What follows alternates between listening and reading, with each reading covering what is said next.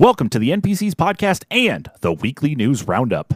For the week of March thirty-first, twenty twenty-three, here is what's making headlines.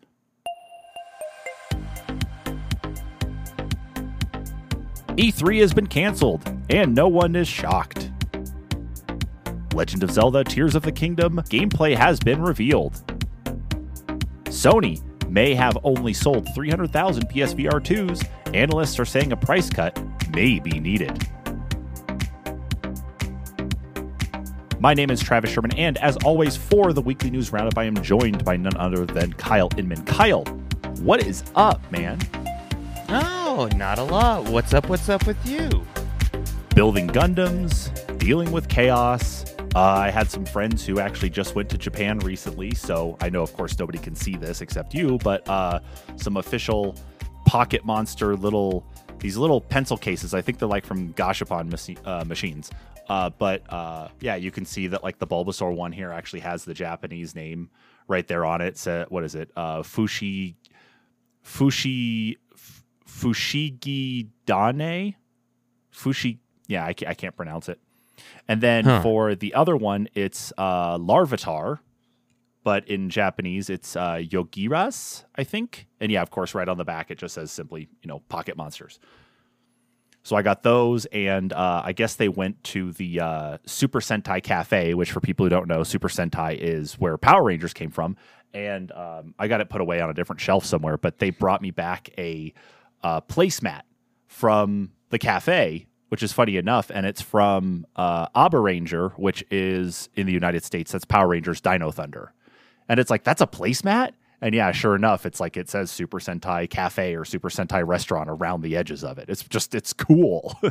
It's like for that a, is pretty sweet. It's like for a Power Rangers Sentai geek like me, it's like, man, that's awesome. It's like, I'm going to frame a placemat here at some point to put up on the wall with all these other things. So that's awesome. That, that's, that's, that was just a, you know, that was just a funny little thing just to, to share out there. But, um, and then you picked up a bunch of like Teenage Mutant Ninja Turtle books l- lately, didn't you? Oh yeah, no, I've I've been on a total Teenage Mutant Ninja Turtles kick uh, for the I D W collection that uh, I want to say started in I believe like twenty eleven. But yeah, I've got uh, two of them already, and uh, reading one right now, and uh, got a third one on the way. I might have a new addiction, so. Well, this is all to get you prepped because you got The Last Ronin, which we talked about, I think, either last week or the week before as being a like an upcoming game that they're going to make. So it's based on that comic book series from uh, Teenage Mutant Ninja Turtles. And, you know, you're just getting yourself prepared for that game coming out, right? Pretty much, yeah. Um, I mean, how how much can the story change? But I, I guess we'll find out. So no kidding, man. No kidding. Well, let's hop right into the news. Let's start talking here about the first thing this week, and it's by far the biggest one, but I don't think should come as any surprise to anybody right now, and that is E three twenty twenty-three has officially been canceled. So earlier in the week, we actually saw reports that uh, Ubisoft had joined in and also pulled out from uh, the E three conference, and we also saw the likes of, I believe, Tencent as well, also announced that they weren't going to be coming out either. Uh, I'm trying to remember who else yeah, it along was. With Sega this, at the same time as Tencent. That's right. That's who I was forgetting was Sega. I was trying to remember who it was, but the, the article yeah. we're referencing from I G N doesn't talk about it. But yeah, that's right. So all the big players pulled out. Microsoft obviously was one of the first ones. Um, Nintendo has been doing their own thing for a long time now. They had a presence at E three with uh, the Treehouse Direct that they would host live actually at E three on the showroom floor. Uh, Sony, of course, backed out too for PlayStation stuff. And then, yeah, Ubisoft this week along with Sega and Tencent. So it's like you've got all the big names going away. You know, we didn't hear anything about E A, but, you know, it's been determined that sometimes the better way to handle some of these events is just do them on your own. Um, Kyle, we really didn't see this as a surprise, though. Honestly, Th- this was no, writing on the and, wall. I mean, how are you going to have, you know, E three with just E A? What are you, what are you going to... E three pre- presented by E A, you know? Uh, I mean... Th- th- E A, that's E three. Not much, Right. Th- that's not much of a presence. But yeah, I, I think we did see it for quite a while coming now, especially with uh, the success of the Summer Games event or or Summer Games Fest, excuse me. Um, and uh, besides that, just the big three pulling out so quickly and so early on. Um, at, at least confirmation that they weren't going to be doing anything with E three. And I mean, that, that's been an ongoing thing that, you know, they'd been kind of distancing themselves from the, the trade show anyway. I mean, Microsoft for a while now has been hosting their own thing down the street, kind of as a, a tandem thing that, I mean, you could walk from the show floor to the Microsoft event in a day, go do the Microsoft event and go back to the show floor. So, I mean, with with that being said, do we really necessarily need the in-person event? No, it's more, I think, it it was really cool for for the uh, the publishers to, to be able to, to connect with one another, as well as, you know, uh, I, I, I guess news outlets to, to get their hands on Uh, with demos and videos and, and see what was coming out to be able to produce content to show uh, people to get excited. But um, I don't know. The, the non-in-person events have been so, succe- so successful uh, here lately, and the in-person events have been, it seems, more catered to the fans and have been so crowded even then that it's not successful for that. Yeah, when they decided to make the change to uh, truly to be um, like truly to be a more public event, that they took it away from being like those in the industry. And then, of course, they would live stream everything else and they made it more public. It really changed a lot of the dynamic for the rest of the events as, you know, uh, as a whole. Um Granted, of course, you know, Nintendo was the first one to pull out and start doing their own thing. And I got to say, I think they've handled stuff very well, especially with shadow dropping Nintendo Directs, uh, you know, opening up Treehouse, which is their basically in development like environment and, uh, you know, kind of like the the pseudo like shadow group and that that works on a bunch of things, especially localization for stuff in the United States. Um, right. Yeah, Microsoft, of course, being another one that they decided to host exactly down the road. They decided to host around the same time as E three, so that way it's like they could kind of keep things together without being officially part of E three. Mm-hmm. And then, yeah, exactly. The the key part being that, like, all these other ones just pulled out, and it's like, oh, well, the writing's on the wall. Everybody else has figured out their own thing. It's time for E three to just go on its merry little way. I just, I honestly think that this is probably it, though. I mean, they've canceled the event every year for the last couple of years since the covid nineteen pandemic kicked off. It's just, it's, it doesn't seem feasible anymore. It makes more sense. It's more cost effective for these companies to host them on their own, to do their own showcases, and to kind of have that mutual understanding. Like, well, okay, Microsoft has announced their showcase for this date. You know, Nintendo's not going to maybe do one the same day, or if they do one the same day, they're going to, they're going to space it out. You know, the times are not going to overlap. You know, th- there's kind of a mutual understanding, so that way we can enjoy mm-hmm. things separately. Um, granted, it's like, oh, who's going to showcase first? Well, okay, sure, maybe that's going to be the battle. But they're generally nice enough to each other to not step on each other's toes. But, yeah, I mean, it's just, it's sad. It's kind of unfortunate. But I'm not necessarily that hurt about it going away. Times are changing. Summer Games Fest is very popular. It's I, I just don't see it. Yeah, and, you know, I, I really would like it to continue on. And I, I think part of the, the failure of this year's show is the fact that ReedPop took it over so late in the game. Um, and maybe they didn't have enough flexibility to be able to take notes from, you know, their, their current successful uh, events like, you know, PAX East, PAX West, so on and so forth, uh, that they they could put on a, a successful show that doesn't necessarily have to be a trade show. It could be more for the fans. But I, I think they also would have to uh, look at, you know, how they set the venue and, and how they, they design things. It, it would be oh, a totally yeah. different event. It, you know, there wouldn't be these the these big grandiose booths like you would see at, at previous E threes that, you only saw on, well, networks like G four, or, you know, when when uh, YouTubers got to, to put out content to to go to the show, and, you know, they they got to show the, the like two or three booths they got to they they wanted to visit, because that that's all they had time for, because the the event had gotten so large at that point. Yeah. I almost wonder, though, too, like th- this is kind of something in the back of my head. I know that this hasn't been discussed, and it hasn't been obviously confirmed to be part of the case. I honestly think it's just the popularity really is what is what drove things to be the way that they are now, the fact that E three is not happening.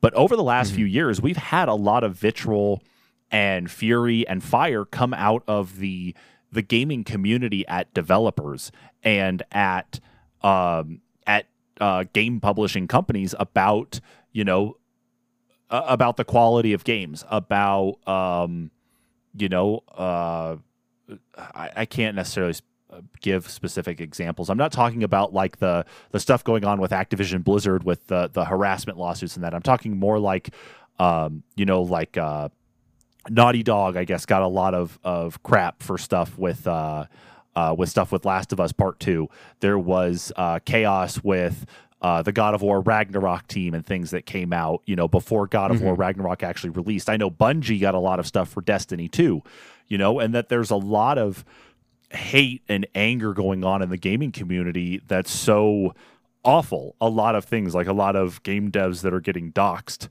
or, you know, are harassed or threatened online, and and It's. I wonder if there could even be some of that too that's going on. Like, it's like, okay, here's a public event where they're letting people in. We know how these people have been treating us. Why don't we just go ahead and keep it in our own houses where we're no, where like we know we're safe. We know we can present this information and get this out to people. And then, of course, they deal with the fury and fire in the comments instead of actually being legitimately around like these people. I know it's sort of like an introvert thing to say, but like it, it really comes down, I think, to a lot of safety stuff, though, too.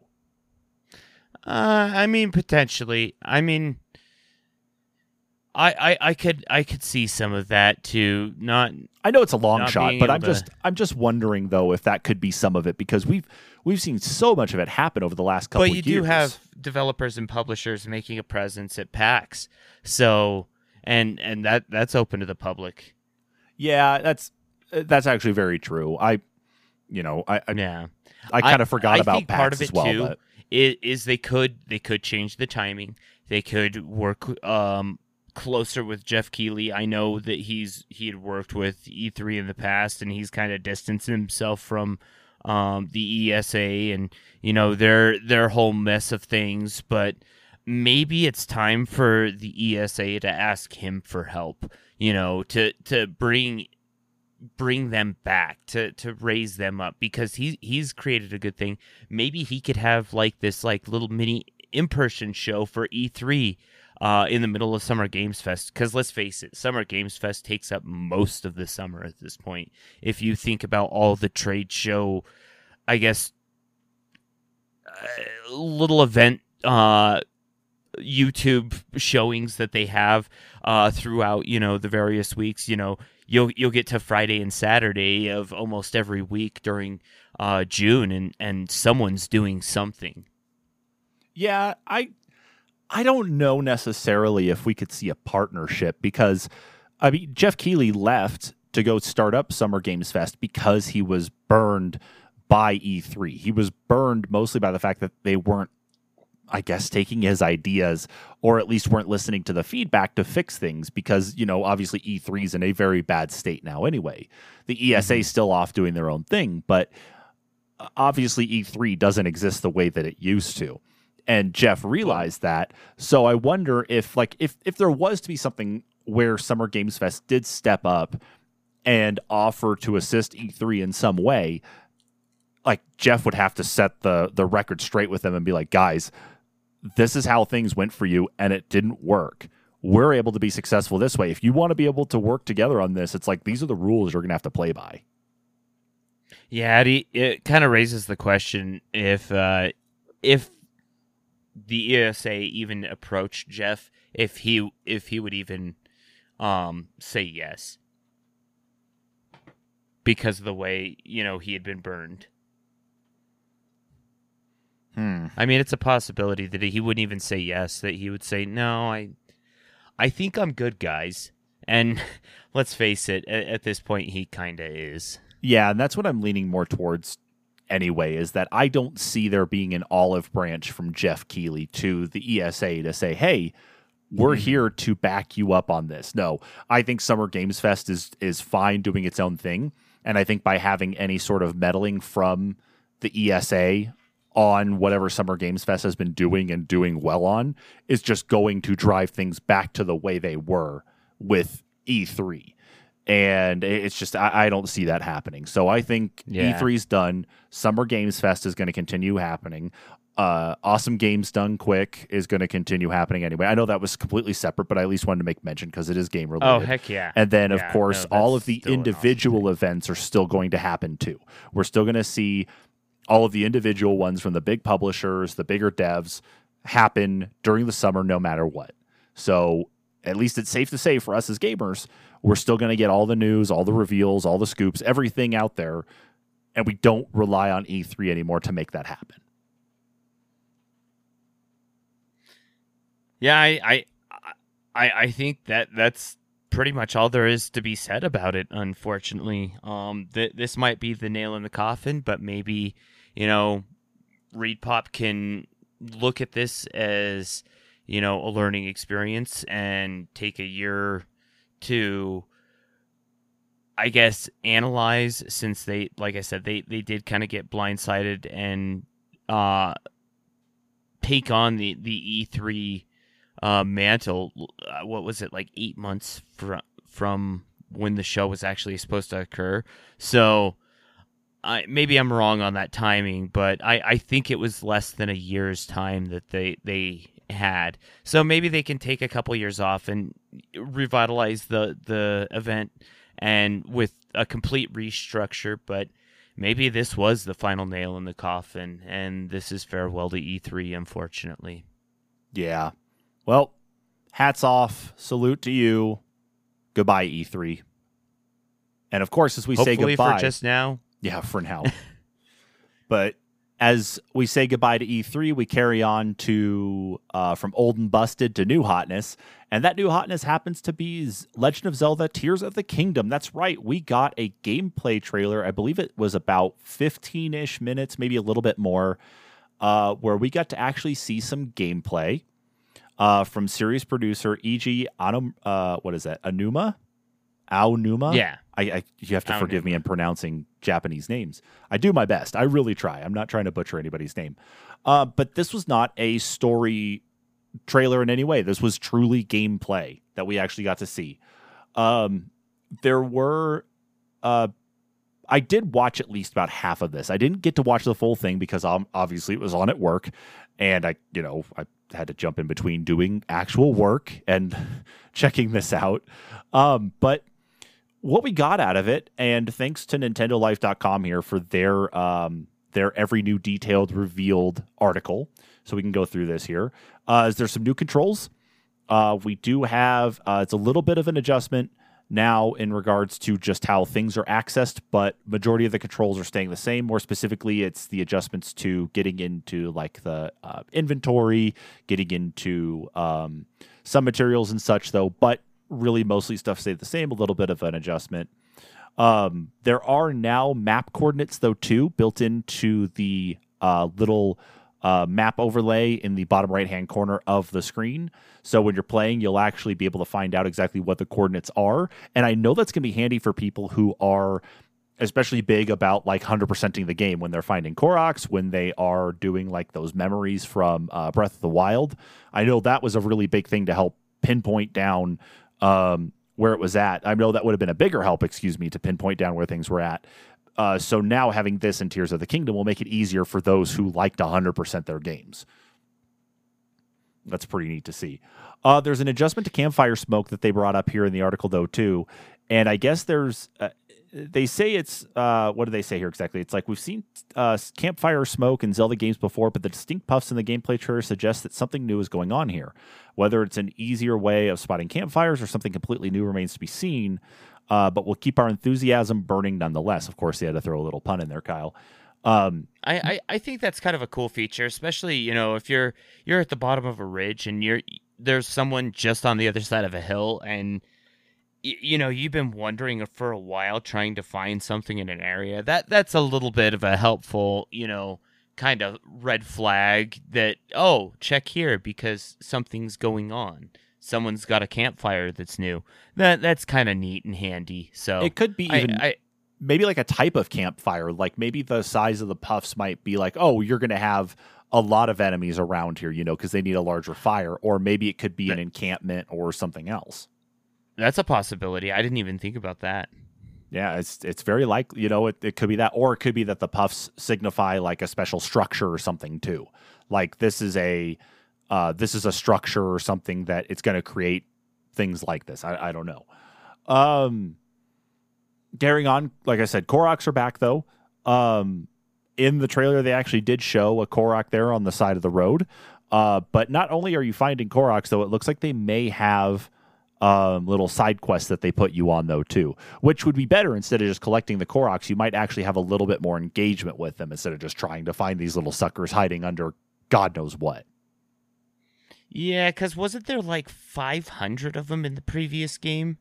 I don't think that many. I don't think it was five hundred. Now, now I and then all you got for a uh, a reward was a golden poop. Let me see here. If I'm not mistaken. Let's see. Number of Koroks in Breath of the Wild. Oh, wow. Okay, I thought there were... Um, interesting. I thought there were much less than that, and you were even off, too.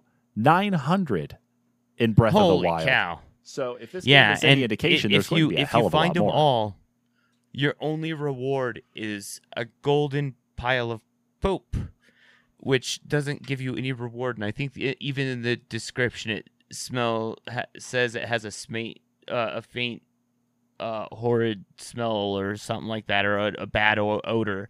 So it, it's like... Wow, you you wasted all your time for that. So yeah, this is this is much better than finding them and getting nothing. Dude, no kidding. I mean, maybe because everything takes place up in the sky now, though, too, or it's a mix of sky and, and stuff on on you know on terra firma. That maybe it's like that's flying poop when you find all nine hundred in this one. That, you know, that it just floats. Yeah, that that's the ne- next big point is they have the new sky areas that are basically like sky islands from. Uh, Uh, which Zelda was that? The uh, um, shoot. Why am I no, blanking I on the name remember. too? No, it's like Skyward we, Sword. S- Skyward Sword. Yeah. Why would we blank yeah, on that? Th- this Christ. looks like it's going to be a lot more epic. Um, and of course, uh, aside from the islands in the sky to explore, um, there are dragons flying around the islands. Yeah. So we already had, um. several dragons in Breath of the Wild. So it makes sense mm-hmm. for them to make a reappearance in Tears of the Kingdom. Um, but what they point out though here, what Nintendo Life points out from the trailer or from the, the gameplay trailer here is that the dragon that they're seeing though doesn't appear to be in the normal spot that they saw it in or that players had seen it in in Breath of the Wild. So does that mean that this is a, a new dragon? Does that mean that we have Uh, them kind of being more expanded out into the Sky Island area? You know, what's wh- what's the whole reasoning here behind it? But obviously, of course, we're not going to learn anything until we actually sit back and play the game. Right. Yeah. Uh, there's talk, of course, about the um, islands having yellow trees, though, too, which, you know, maybe you're looking at these, maybe you don't think too much of it, but um, apparently uh, Aonuma made a comment during the during the gameplay trailer, though, saying you won't see many of those yellow trees on the surface. So whether or not the yellow trees are a part of, like, say, whatever the magic and mysticism is of these these pieces of Hyrule actually floating up into the sky, or they hold some other secret, you know, you're going to have to find out while playing.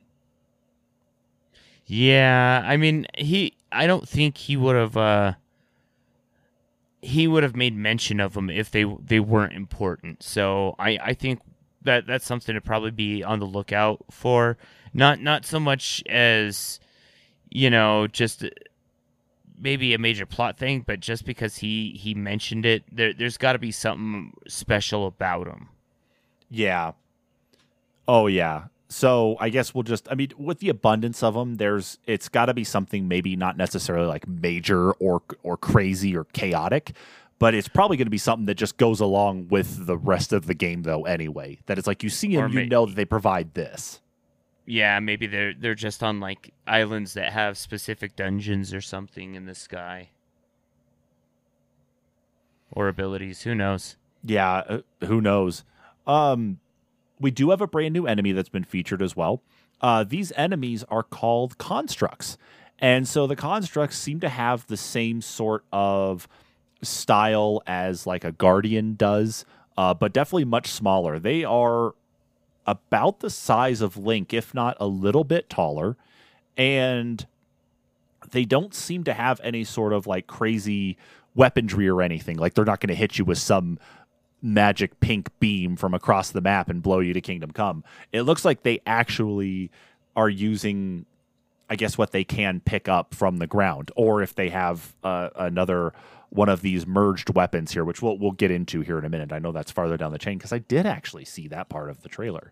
So, but they they do seem more like maybe like what would be the base enemies outside of the um um uh oh my god, Bokoblins? Is that the right name? Uh, you know what I I'm talking so? about though? Yeah, yeah. Like the, the troll, no, it's like been a long like, time yeah. since I played it. I hate to say I keep forgetting these things, but man, it's like time goes on. Um, yeah. They do drop some things, though. In the trailer, they were actually dropping um, what they were called. Let's see. They were called. It's actually listed here. Uh, oh, my gosh. Where is it? Uh, yeah, right here. Uh, they were called Zonai Charge. So apparently the constructs are made out of uh, Zonai tech. And I guess there's going to be more information about what the Zonai are. Maybe there was stuff in Breath of the Wild. And again, when I played it, I just whoo, completely missed it. But they dropped this right. char. They dropped these things called Zonai Charge, and um, there are some other things that they dropped though too. But nothing was shown off about what you actually would use those for. So again, another thing to actually look out for. Uh, weapon degradation is there too. So obviously, of course, if you're excited about that or or what have you, I mean, you know, hooray! You you're going to break weapons. Go figure. Uh, okay, now we're getting into the point, though, about where I actually started watching this. And this is the interesting part, is new materials, or more specifically, the new materials and the um, the fuse ability. And these kind of all go together. Mm-hmm. So any materials that are actually being found in the game now, and I'm talking about raw materials, not like stuff you're combining together per se, but uh, like initially, like when you're cooking things up. But raw materials, you can actually now fuse those to different things in your inventory, like especially weapons or ammunition, say for like your uh, like arrows, um, you can actually merge them together now to create effect arrows. At least is what they showed off here. So they showed like a, um, uh, they showed a. Uh, I think um, the coolest one was the was a, uh, arrow with a uh, eyeball. Yes, exactly. And yeah, y- you could use it as basically a heat-seeking arrow. Um, as long as you were aimed nearby an enemy, it would actually track the enemy and lock on. Yeah, they even were showing um they were showing a I can't remember the actual name of the the goo or the slime or whatever it was, but it was one that offered a freeze ability, and it was uh Link was able to attach that to the arrow, shoot that at a construct. The construct was frozen and then, you know, able to go in and deal some melee damage, which was pretty cool. And so I'm just curious to see exactly what else happens when you attach even more to like the arrows, actually see like what else you might get out of it, which means that's going to be a big thing potentially to pay attention uh, to when you're going into combat, because um, you might actually have enemies that you're going to face up against, like especially bosses that might require you to merge things around, uh, you know, from around them to be able to defeat them, you know, more effectively. Um, or for that matter, I mean, for speedrunners, there there might be ways to, to completely cheese bosses, you know, super quick, uh, just with these simple uh, fuse abilities that no one would have thought to uh, of items to fuse together. Yeah, and that's actually the ability, though, that was used to kind of combine these things together was is called Fuse. Fuse will let mm-hmm. you actually merge together those different things. Not only just like I was talking right. about with the arrow and the materials, but one of the things they showed in the trailer was like, oh, you have a random stick in your hand, and you know that the durability is eh on it. It'll get you through a, a little bit of combat, but not one hundred percent. Um, and then goes up to a smaller boulder on the ground and is actually able to fuse those together and turns it into a a, a, a hammer or another larger melee weapon that then has a higher level of durability. And that right there just... in the short, sweet, to the point part of it is pretty slick. You can just put that together. I wonder, I wonder if you could actually take like the body of like a, a bokoblin and actually attach it to a stick, or like if it's alive or something, can you fuse it with a stick? And it's like as you're going and attacking enemies, can you attack it with one of the enemies itself? You know, I mean, it, it's hard to say. Um, I, it, I, I. I'm kind of wondering the same, but I, if I remember right, the, the, when you defeat them, they, they turned to smoke, didn't they? Yeah, they did, but that's why I was wondering. Maybe not necessarily one that's like dead per se, but maybe one that um one that is still alive. Maybe you can like sneak up and like do some sort of weird merge for whatever reason. I don't know. Oh, I, would just, I get you. I would just find it funny to be able to see that you could do that with an enemy or something, you know? That, that would be funny, actually. Yeah.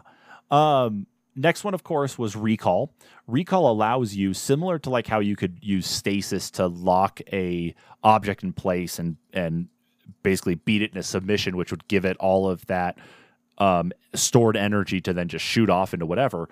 Recall, I guess, kind of could be considered the same way. Is that it? I guess no, actually, not really. I don't know what the freak I'm talking about here. Uh, but it lets you actually rewind um, an object's movement. So a piece itself might be on the ground and it looks like it came from, say, a building or something like that. You can actually hop onto it and use the recall ability to just bring yourself uh, back to wherever that thing fell from. So the example they gave in the trailer, yeah, was a piece of like a building or a structure that was on the on ground level there in Hyrule. Hop on it, use the recall, and it actually basically turned into an elevator, took the piece back up to where it was, and then you could hop off of it, and then the piece itself would just fall right back to where it was. So it's more of like a just a temporary motion to take you up to where it came from, but it wouldn't lock it back into place. It was obviously a broken piece. Hmm. It would just fall back. I think I got stuck here because the, the last sentence here says, maybe might we be able to use this ability like stasis from Breath of the Wild and get creative in our combat? You know, maybe that's where I was going. It's like, you know, maybe you could recall it, get into a combat with somebody, and then just have a big boulder just fall on top of their head, you know? Maybe. Yeah. I didn't, I didn't, I mean, I guess I didn't think about it that way. I, it's a possibility. I, I feel like it might be more of a stepping stone to one of the later or one of the last abilities we'll talk about. Yeah.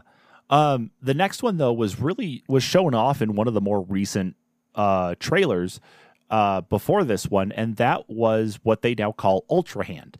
That allows you to actually merge pieces together to, in a manner of speaking, create vehicles, you know, similar to what we saw in Banjo-Kazooie Nuts and Bolts. I mean, that's the best example I've actually seen for this. The best comparison. That's pretty much the only example yeah. out there. It's yeah. Or I mean, there, there are some other things, but it's this, that's the easiest one to make the comparison to is yeah, you right. can, you can make different, basically vehicles to traverse Hyrule. Like you don't need to worry about calling on a horse.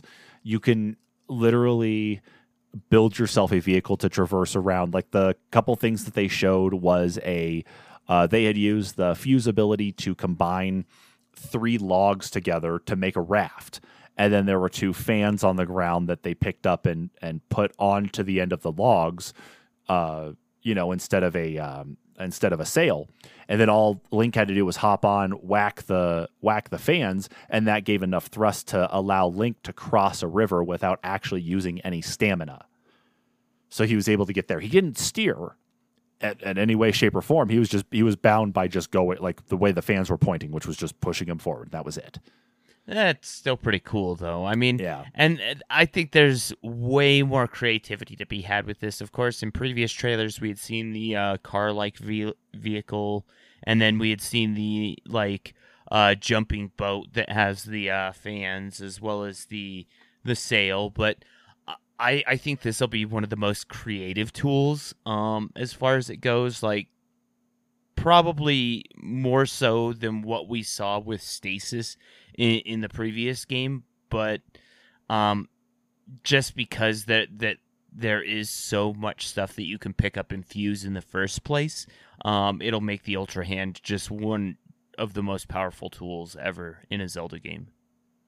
I think so, especially when it comes to combat, because imagine building up basically a a vehicle that you've loaded down with like bombs or whatever. You go and smack like the fan or, or the, the motor to get it moving, and you just let it go and do its thing, and it drives basically a nuclear bomb into the middle of a uh, uh, of a group of enemies. You know, you basically car bomb them. Um, right. Yeah. But the key thing to know, though, is that when you do engage the the like motor parts of this, the things that will actually make the the the vehicle, quote unquote, move, um, it does have only a short period of time that it runs. It brings up a battery meter, or what looks like a battery meter, in the center of the screen, or just below the center of the screen. Yep. That at least shows you how much time is remaining on that initial action. And it doesn't seem like it slows anything down per se. Like it's going to just, it's really fast there at the beginning and then slows down as it gets through each bar. It's just basically as soon as it's done, it's done. Um, but they didn't show anything about you being able to engage that a second time. So whether or not it's one where, say, you're floating in the air and then the fans go out, if you can just smack the fans again and keep going, they didn't show that part. So there might be higher tier materials that you can get that will allow you to, say, fly farther or drive farther, carry or whatever a larger it is. Battery. Exactly. But like for the things yeah. here, though, is that they didn't show anything specifically battery wise. It seems like whatever the power is, it's something mystical, magical inside the actual uh, movement portion of the device. Right. So there's. Okay, I get you. Yeah. Um, next thing they talked about was called Ascend. Now, Ascend was an interesting one. This one allows you, if there is a ceiling above you and then a surface above that ceiling, like a flat area or, or whatever, you can actually use this Ascend ability to go through the ceiling and basically swim up through to get to the next level. Now you're thinking with See, portals. Th- yeah, and this is the ability that I was thinking that is... um. The what the the recall is going to be more of maybe a stepping stone to the Ascend, because th- this ability seems so powerful. It, I could I could see players trying to juke the game to see whatever whatever level ground is above them to try and teleport to, and it seems like that might be a possibility in the game. I think so too. I think that. Just like we saw in Breath of the Wild with uh, the way that people were completing shrines, I think we're going to actually see a lot of like potential game-breaking events happening from not even speedrunners, just people are like, I wonder if I can do this, that they're going mm-hmm. to hop in, and it's like, well, how far can I go with Ascend? I bet you it's going to have, like, it's going to be a very powerful one that you're not going to get till later in the game, but I bet you it's going to have a meter of some type that is going to progress further, you know, that says, like, okay, you can go through a depth of, like, like this, you know, and they'll give examples or something. So you might be right. able to pop through, like, a cave ceiling that maybe is no more than about three or four th- feet thick, you know, between the actual cave ceiling and the actual surface above it. But then later on, it's like, oh, you can just go through even more, you know, because otherwise, imagine your stamina running out. I mean, you're going to die pretty freaking quick if that happens, you know? Right. Yeah. So it's it's up to, I guess, you know, those who, when they pick up the game, like how exactly this is all going to fare and when you actually see that ability. But I bet you it's going to be later down the line. Yeah. Yeah. I, I, I could see lots of YouTube videos coming from just the um, Ascend and the Ultra Hand video that um, just stuff that you're not even going to be able to imagine. Mm-hmm. Yeah. Um, a couple other things that Nintendo Life picked up on in the trailer is they saw shrine markers in the minimap. Uh, they believe that they are shrine markers. They have a very close resemblance to them, but that's not one hundred percent confirmation, though. So maybe there's something different that way in regards to how you actually earn these, like, uh, or unlock, excuse me, these powers and abilities. Uh, they also right. saw cave icons too, so that means there's going to be a little bit more like dungeon exploring, underground exploring through here. And they even noticed that there are little check marks next to the caves that maybe those are the ones that you've already explored and completed, or at least they're just marked off saying, hey, I've been to this cave now, I can just keep going. You know, that that's right. that's all it is. Even if you don't complete it, you just still mark it off. Uh, there is skydiving in this, though, too. And, I mean, obviously, it's like if you're up on the, the island, one of the sky islands, you're going to want to get down, right? Well, you're going to have to just jump off and make your way down to the bottom, either by, you know, jumping off and then gliding the rest of the way, or by jumping and, you know, uh, plopping into some water as, you know, as elegantly as Link can. Which means there probably isn't terminal vo- velocity as far as water goes. But, I mean, the the idea is cool. Um, I, I think I did see a video of someone skydiving and going into a glide right afterwards that seemed like uh, that that might be some way to, to travel it around really quick, too. Yeah. So. Oh, yeah, absolutely. It probably could be more powerful in this, given that you have all the sky islands to traverse. It might be more of a thing mm-hmm. to actually see. Um, the one thing though that I will, um, I will make mention of, uh, they do also make mention of it here in the article, but I did, when I was watching the actual, um, uh, stream of this, I was watching another, uh, another group's stream. Like, so they had it up and they were providing commentary at the same time. And they made mention here of the same thing too, is that as you're progressing in elevation, the mini map is also changing with it. So you're not going to have this weird stacked mini map with the islands up above and trying to figure out like the land below. It's going to be scaled so that way wherever you're at, it matches up better, which means, you know, a nice clean map interface for you as you're moving through the world, which is awesome. That'll that, that's, be handy. That's a great U I thing that every company needs to adhere to when they're making big open world games. You know, like I know right. for you and I, we ran into difficulty with like Final Fantasy fourteen and trying to navigate that map sometimes because it didn't feel like it was scaled out properly to account for where you were at on the map. Right. Yeah, so, no, fully agreed on that. And then, of course, the last bit, though, that came up after they had, you know, done the little like Tears of the Kingdom, you know, uh, title splash at the end is that they did finally reveal. It's been in leaks like mad for the last several months, but we did get confirmation that there is an official Tears of the Kingdom Switch OLED coming out. Um, I believe it's going to be coming out about three weeks before the game drops. So it's going to be um, it's going to be uh, with the custom Joy-Cons. It's going to be gold and white on the right one, gold and green on the left one. Obviously, of course, the the textures and patterns that are on there seem to have some sort of semblance within from within the game itself. So obviously, those. Those styles are going to mean something. Of course, this, the back of the Switch has its own design, though, too. Uh, the dock is also uh, designed in a really unique and elegant pattern, and I kind of hope they actually sell the dock separately at some point in time, too. And then, of course, the there is a Pro Controller coming out that is going to be two-tone black and white, uh, black on one of the hand grips and white on the other, I think, to signify, of course, whatever's happened to Link's arm. And then, of course, there is a um, there is a case coming out as well, too, for the Switch for this. Right. And that's going to be all dropping uh, or will be out, um, again, a couple weeks before. So sometime here in April is when it's going to come out. Um, but it looks like pre-orders may already have hit capacity. So you may not be able to secure this now. So your results might vary depending on what retailer you go through. But it sounds like they're actually pretty well out of stock now. Not surprising. I mean, that, that happens with every Zelda unit I've ever seen, especially in my time at GameStop. Um, anytime they released a, a Zelda game, uh, even the re-releases on the, the D S or, you know, the uh, oh, Portrait of Ruin, um, that, that had its own unit. Um, and actually, they were very similar for each of them, if I'm not mistaken, except for the Majora's Mask one.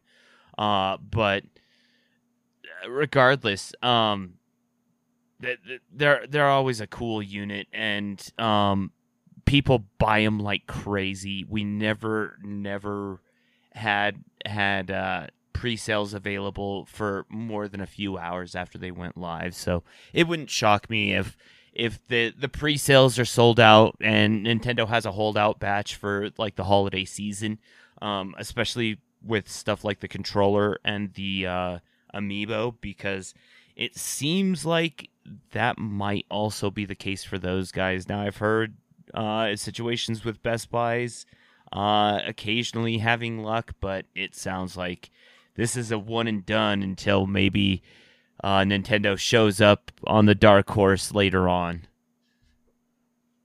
Yeah, I... Mm. Yeah, it's a lot of stuff that probably will end up being out on the market right now. That's or like I wouldn't be surprised if we opened up eBay. At, like how bad the prices are probably jacked up on it. Nine hundred dollars. Wow, only nine hundred. That's wow. I don't actually expect it to be. I mean, that, that I low. That's just modest, but I you I know. know eBay and oh, scalpers I know, I know. and whatnot. Oh yeah, absolutely. Um, but yeah, Tears of the Kingdom is still set to release here in May. So if you haven't gotten your pre-order in and you're one who isn't really like, you know, skeptical of pre-orders, then by all means go and do it. But your mileage is going to vary on getting this special edition console. But if you haven't watched the actual gameplay trailer yet, again, it's about fifteen, seventeen minutes long. It's really cool to see. I mean, it looks exactly like Breath of the Wild, save, of course, there's islands in the sky and you can build vehicles. So... I expect Kinda to see cool. a lot of I expect to see a lot of videos on TikTok of uh, people making videos and then there being like the Tokyo Drift music, okay? Yeah, I could see it already. But with that, we're going to take a quick break here, and when we come back, we got a couple other stories for you, and then we'll wrap things up. So we'll be right back, and check out this ad from our sponsor, Anchor dot f m, now known as Spotify for podcasters. And we're back. All right, so we're moving on into the last main story that we have for this week. And, I mean, it's not necessarily to say that it's been a uh, quiet week necessarily in the news, but at least the, the noteworthy stuff to bring up here. And and I got to say, for this next, for this last main story that we've got, this really shouldn't be a surprise for anybody either. Um, there were rumors and speculations about this going on um, even before it released, but... Uh, one analyst out there is suggesting that the PlayStation V R two needs to get a price cut uh, to avoid a complete disaster. So this article comes to us from Video Games Chronicle. And apparently, it looks like Sony may have only sold just under three hundred thousand PlayStation V R twos since its launch um, only several weeks ago. Ouch. And yeah, I mean, we, we heard rumors at one point in time... Uh, several weeks to even several months ago that Sony was, uh, you know, there were rumors going around that Sony was actually cutting production requests for the PlayStation V R two by as much as half. I think they were originally putting out like a request for three million, and it sounded like they got to somewhere between one and a one and a half million uh, to actually produce. But of course, Sony came out and said, no, that's simply not true. We're still continuing on. We're seeing positive enthusiasm and, and support from the gaming community for this headset being released. And we're, we're, nothing has changed. We're pushing ahead full steam as we always had been. And it's pretty clear though, that, you know, at two hundred seventy thousand units, which I know PlayStation five is out there and has sold a lot more. Like I was surprised, Kyle, I was at Walmart, um, this morning, Uh, and I saw five standalone PlayStation V R or PlayStation five disc versions in the case, mm-hmm. which was a shock to see. You know, it's like it's, it's yeah. You know, I hadn't seen that for at least in that quantity. I'd seen maybe one, two, but not five at once. And these were standard editions, not God of War Ragnarok. Um, you know, so I wanted to make mention there. So they have sold a lot of them, but they. The cost of the P S V R two is probably what's actually going to be killing more of the adoption of it right now. Um, so what they say here is, according to this analyst that they uh, they referenced here from a report from Bloomberg, uh, I D C is the name of this analyst company. And I D C's Vice President of Data and Analytics, Francisco Geronimo, told the publication, told Bloomberg, I suspect a price cut on the P S V R two will be needed to avoid a complete disaster of their new product. Consumers around the world are facing rising costs of living, rising interest rates, and increasing layoffs. V R headsets are not top of mind for most consumers under the current economic climate. And that's true. I mean, the cost of the P S V R two costs even more than the P S five itself. An accessory for the P S five costs more. that's just in, in true insanity. And we already saw the writing on the wall, even with some of this too, or at least the potential writing on the wall. I know I've used that phrase a lot, especially when we talked about E three in the first half, but like, this is an expensive thing. Yeah, very expensive. And, you know, I, I think there's a lot of things that they had working against it. Uh, the fact that their their launch library was uh, very, very small. Uh, the fact that it has, it well, it offers no backwards compatibility. I mean, it not even is like a a separate mode that you could necessarily pick. I you have to play all P S five V R titles or P S V R two. I don't I don't know how they're they're um exactly wording it, but y- you have to to play those specific titles in order to actually uh use the system. So uh, they they've they've cut themselves off in that aspect, and don't get me wrong, they've got a lot of good features like the the room tracking and, you know, the outboard cameras and, you know, the the feedback in the headset and everything. It, they've got a lot of cool things in it, and the controllers. I mean, shoot, that they're they're on par with the Valve Index controllers. But it it's for a console that, once again, you, you're you're paying more for the V R than the console. This is maybe the point where, besides a price cut, Sony needs to say, hey, how can we offer this to different audiences to potentially gain more profit profit off of it? Um, I could see P C being the an uh, excellent audience to to put this one out to, considering it's supposed to have, you know, a one cable connection. That's the big thing, and we had talked about it previously that someone with the P S V R two, when they were doing the review, had actually plugged it into their computer, and the computer recognized it as a second display. But mm-hmm. because there's no drivers or anything out there for the P S V R two to work on a P C, it's not going to do anything. It's not going to. It's not going to even output. Like they, even though it was detected as a as a second monitor, there was no output onto the screens inside the actual headset. They couldn't see anything at all. So. You're right. Sony kind of shot themselves in the foot with this one, especially because, yes, there are massive changing trends right now in the industry. And mm-hmm. even for consumers' pocketbooks, where spending five hundred dollars to six hundred dollars on a V R headset is definitely at the very, very bottom of the list. Um, not to mention, I mean, the fact that you have to have the P S five in the first place. And I, what I'm curious, though, about is that if they've only sold around three hundred thousand units, and they've sold, I don't know how many P S fives right now. I don't know, what is it, maybe two or three million P S fives, maybe just a little bit more.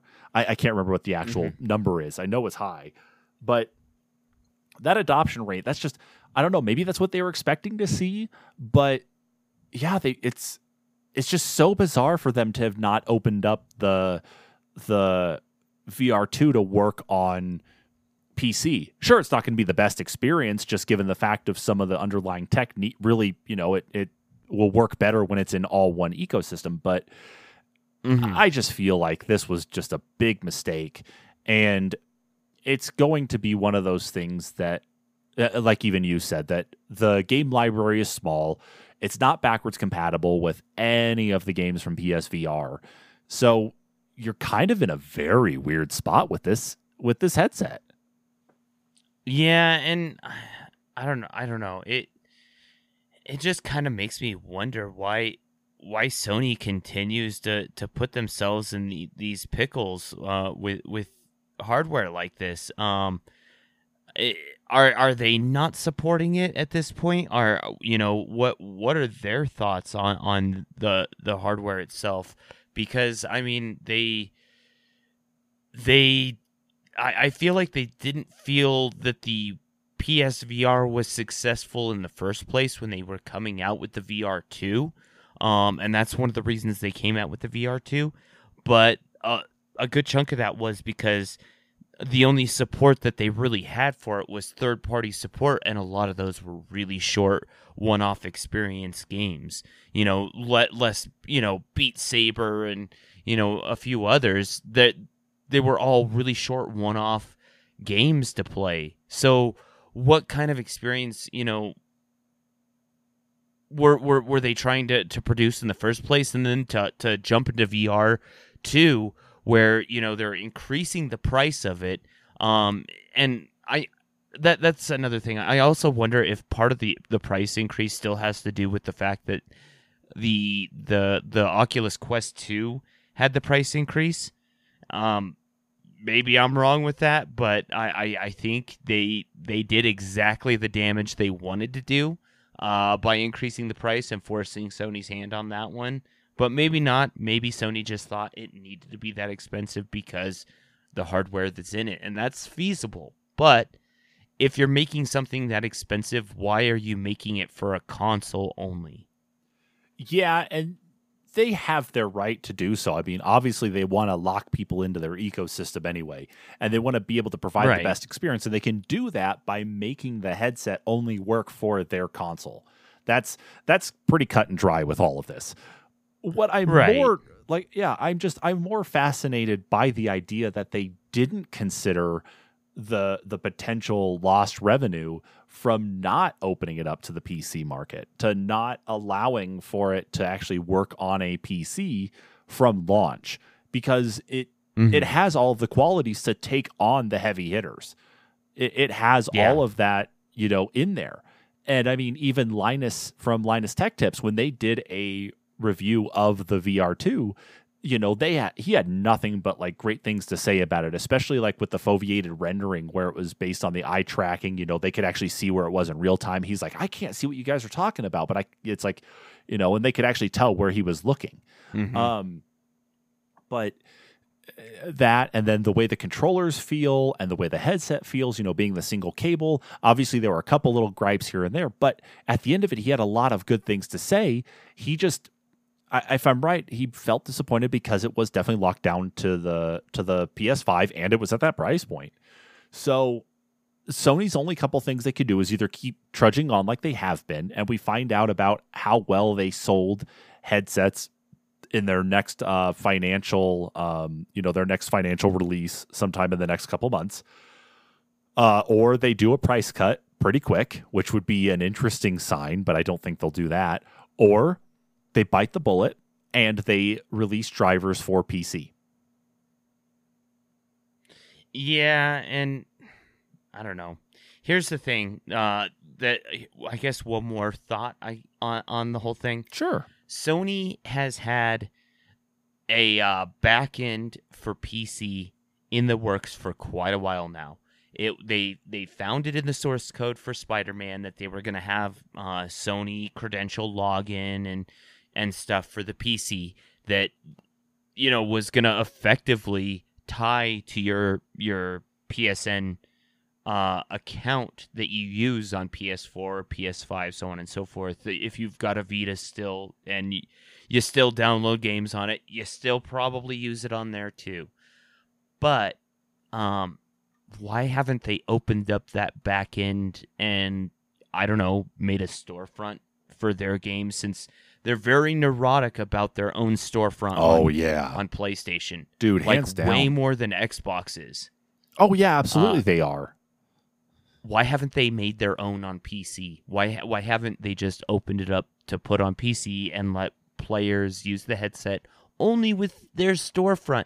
Who cares if people hack it later on? You got their money for, you know, six hundred dollars at least, and who knows, maybe at least a couple games. Yeah, and I think I think the other interesting part is not even just the P C component, but it's like they bought, I believe, two or three companies that were specializing in V R-specific games. And then they bought mm-hmm. the one company that they had been partnering with to make P C ports of, I believe, not just their games, but other. There may be some other console games that they had done P C ports for, but I think they were more specifically working like Sony titles. But it's like they, they put in all that effort. It's like, why not bring that out for P C, you know, to kind of show your support of that community if that's what you're trying to do? I mean, I know that The right. Last of Us uh, release for P C this week was definitely an absolute bomb, and that it required... Uh, or there, I believe there's some patching in that that needs to come out to be able to fix some of these issues. But it's it's very interesting to me to see that they haven't done anything yet, but maybe they're going to do it when they, maybe they'll pour uh, Horizon Call the Mountain or Call the Wild, whatever it's called, um, to P C at some point in time, you know, and when they do that, it's like, oh, hey, guess what? We're going to offer this for V R and it will work with all these other things. But if you want the best experience, guess what? We're now dropping drivers for you for the P S V R two for P C. So now you can enjoy it to the fullest extent possible. You know, it, it just, it feels like that could be maybe a segue for them to do so. And they're just biding their time, making sure they stay specific to their environment. And then they'll come back around to P C. So, you know, maybe we can give them some credit to say, hey, sure, they'll come around. But right now we're not seeing that anyway. We're seeing them just just holding steady at what they normally do best, which is just their own console. Well, and you know, maybe maybe that's the, the problem is they, they've never really had a a blockbuster hit on on PlayStation V R, you know, of their own, and they're they're they're gonna need at least one hit in order to do it, you know. And maybe maybe they're going to have to lean on those, those titles that, that are coming out of the current generation with a PlayStation five on, on the P S two V R with, you know, Horizon Call of the Mountain and, and some of the ones that, you know, they, they have coming down the pipeline for uh, V R two to to release on pl- uh, P C and, and, and be able to, yeah, actually say, hey, if you want the best experience, play it on PlayStation V R. Yeah, probably going to be the case. You know, and, and just make a patch, make a plug-in for P C, allow people to use it, because you're not going to make the money otherwise, it seems like. I, I mean, it's an expensive headset to produce. It's an expensive headset to buy. Sell it to more people. Dude, one hundred percent. But we have to wait to see what's going to happen there, as always, because, again, I mean, the P S V R two has only been out for a couple weeks. So now we just have mm-hmm. to wait. But unfortunately, yeah, unfortunately, but while we wait, we're going to move into the last bit of the weekly news roundup, which happens to be the quest markers hosted by Kyle. Kyle, we have, looks like three quest markers to go through. What do we have going on this week? Yeah, a couple, three goodies to match our couple, three news articles. So for the first quest marker for this evening, uh, there has been a new patent for an Xbox controller spotted out in the wild, and this new fantastic controller seems to have a screen in the top of it uh, that would display your battery life, your chat status, and potentially like other things that you can access like social media, potentially loadouts, or even music for the game. Um, this wild new patent apparently comes from us, uh, from Turtle Beach of all people. Um, originally thought to be done up by Microsoft, uh, that it was released the following day that it is a Turtle Beach patent. So, but being a patent, it isn't necessarily a controller that's in the works, just an idea out there. So, unfortunately, this is one of those wait and see situations to see if we get a uh, nifty controller that emulates the Dreamcast once again, bringing the past to the future. Thank you, Dreamcast, for being so far ahead of your time. And in our next uh, quest marker for this evening, Microsoft has ended the dollar Game Pass offer. Uh, over the course of the, the well, shoot, past, I, I want to say three, four, five years, quite a while now, Microsoft has offered a option to upgrade your Xbox Gold membership to an Xbox Game Pass or Game Pass Ultimate membership for a dollar only. You could upgrade up to two, I believe I believe it might have been two or three years. I, I think it was two, however, uh, years just at a um, for the dollar. But now, unfortunately, that has ended with the uh, potential of the Friends and Family plan uh here in the future, but no word yet if it's going to actually release in America or uh, full out to the public, just in its test markets. So goodbye, dollar Game Pass. Everyone now has to pay.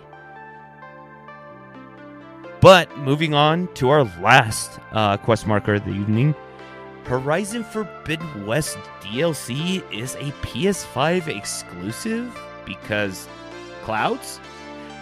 Yeah, apparently the clouds in the game cause rendering issues that only allow the um, new D L C to be played on the next-gen system. So if you expect to play the new Horizon D L C, you will have to play it on a PlayStation five because the game won't render the clouds and the gameplay at the same time, unfortunately, and they've programmed no other way for it to exist. Those so, goddamn clouds. Good luck. It's time to upgrade, guys. Sorry. But that is it for the quest markers for this evening. And because that is it for the quest markers, that is it for the weekly news roundup for the week of March thirty-first, twenty twenty-three. Of course, thank you so much, everybody, for tuning in to this week's news roundup. If you like what you're listening to, be sure to uh, so, uh, to subscribe to us on your favorite podcast platform of choice. We're on Google Podcasts, Apple Podcasts, Spotify, TuneIn, iHeartRadio, you name it, we're probably on it. Just go search for the N P Cs podcast, and you'll be able to go ahead and subscribe right there on your favorite device. And anytime our new content goes up, it will immediately download to your device. You can just start listening to us right then and there. If you're not sure exactly where to listen to us at, be sure to go check out our homepage at anchor.fm slash the MCs podcast, and you'll be able to go ahead and look at all the other platforms we're supported on. Again, thank you so much, everybody, for tuning in to this week's news roundup. We will catch you all next week. Bye-bye.